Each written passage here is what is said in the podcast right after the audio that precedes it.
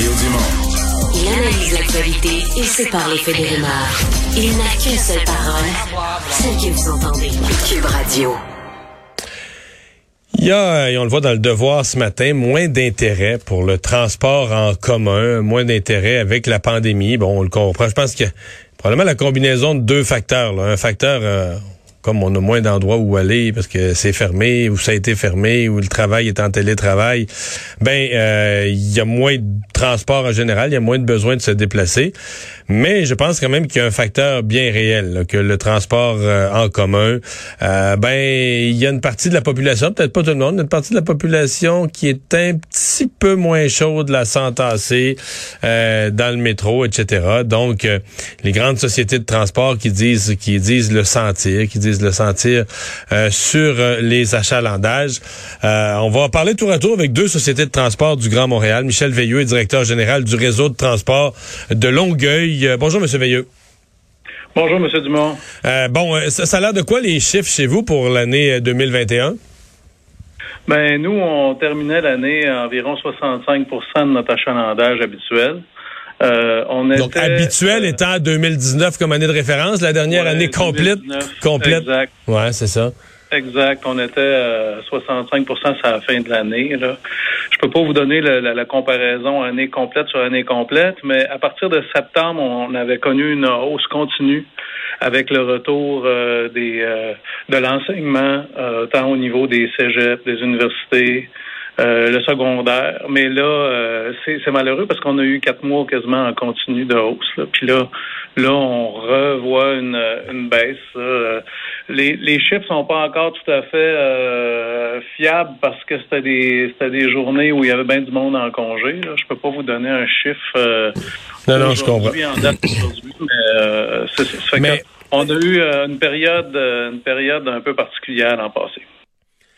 Euh, comment, avec l'expérience puis l'observation que vous avez, vous évaluez les deux facteurs là?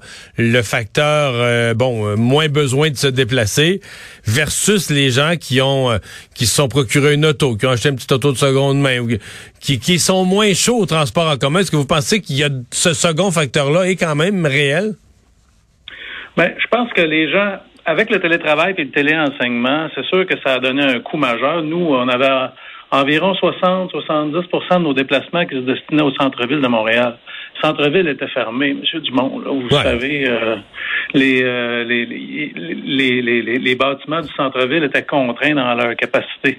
Fait que je peux pas encore, je peux pas encore, tant que cet élément-là sera pas réglé, euh, sera pas réouvert, euh, je pense que ça va être difficile de faire des ça va être difficile de faire des corrélations directes sur des changements de comportement. Il y a une chose qui est sûre, c'est qu'on a vu que les gens se déplaçaient pas exactement aux mêmes heures.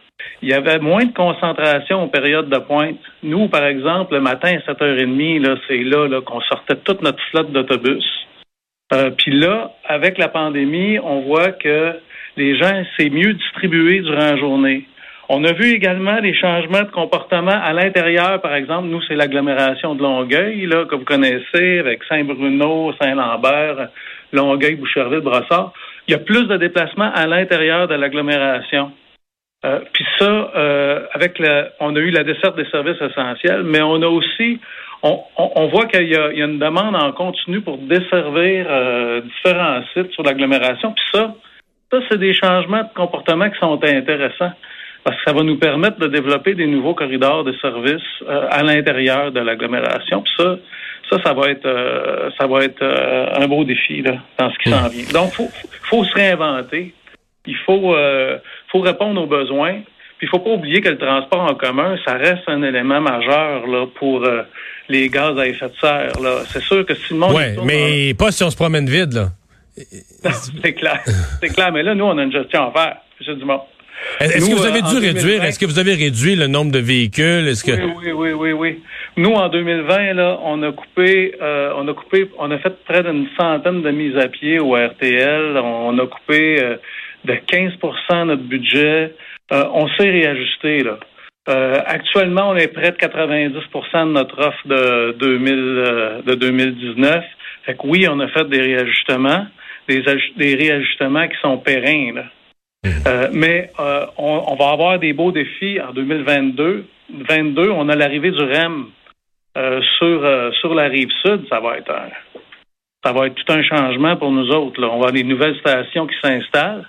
Mais ça, ça va-tu créer un chiard? Ça me semble que les premiers mois, là, on va avoir énormément de plaintes parce que là, il va y avoir moins. Vous nous avez parlé tout à l'heure des autobus qui partaient de Longueuil ou qui, parlaient, qui, s'en venaient direct vers le centre-ville. Là, ce que je comprends, c'est qu'il va y en avoir beaucoup moins. On va essayer de rabattre tout le monde vers le REM pour que l'entrée à Montréal. Euh, il y a des gens qui vont trouver que c'est un transfert de plus, une complication de plus. Euh, d'après moi, ça, je dis pas que ça prendra pas son, son cours au fil du temps. On va s'habituer à ce que c'est ça la façon de faire. Mais j'ai peur que ça crée de la critique au départ. Ah, vous avez une bonne lecture. Euh, on a, on a actuellement près de 29 lignes qui traversent le pont Champlain qui s'en vont directement au centre-ville. Puis les gens, ils embarquent un peu partout à travers le territoire, puis ils, se rendent directement au centre-ville. Ça va être un beau défi. Là. Euh, en plus, on a les, les stationnements d'incitation. Le stationnement Panama, il va être réduit presque à, à 70 places. Il y en avait 1200. On a le stationnement de Chevrier euh, qui est à 2600 places qui va fermer. Alors, il va falloir amener les gens. Euh, les, gens n'iront pas tous au nouveau stationnement de l'autre côté de l'autoroute 30. Là. Il y a un nouveau stationnement qui est en construction par la caisse de dépôt. Alors, euh, il, il, est, pas bien localisé pour tout le monde qui vient de la qui vient de Brossard puis qui vient de Saint-Hubert. Alors ça, ça va être un sacré beau défi là d'amener les gens vers les stations du REM, mais ça va être comme le métro. Euh, le métro, ça a créé un engouement énorme au début, mais c'est des gros changements d'habitude. On l'a vu que le métro à Laval, ça a été un succès dès les premiers jours.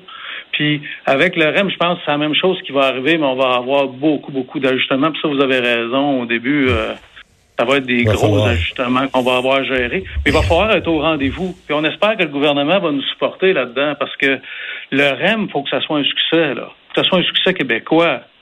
Euh, je ne sais pas si vous avez vu euh, les difficultés qu'a connues Ottawa dernièrement. Ils ont même nommé une commission d'enquête avec leur nouveau train léger. faut pas que ça arrive euh, chez nous. Là. Le REM, il faut que ça soit un succès parce que c'est la première branche d'une première ligne qui va, qui, qui va être la première de tout un réseau.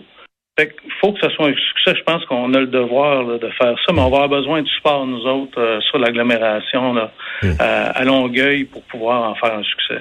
M. Veilleux, merci beaucoup. Ça m'a fait plaisir, M. Dumont.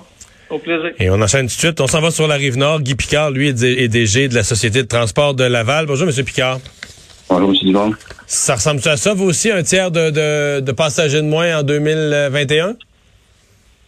En 2021, oui, ça ressemble à ça. On était aux alentours, au meilleur de l'année, on était à peu près à 65% de reprise, ce qui était quand même euh, assez bien. Mais euh, là, on a, on a retombé un peu. Là. On est rendu plus à, du 30% là. Ah ouais. Au point de, de, couper des lignes, de mettre à pied des, des chauffeurs?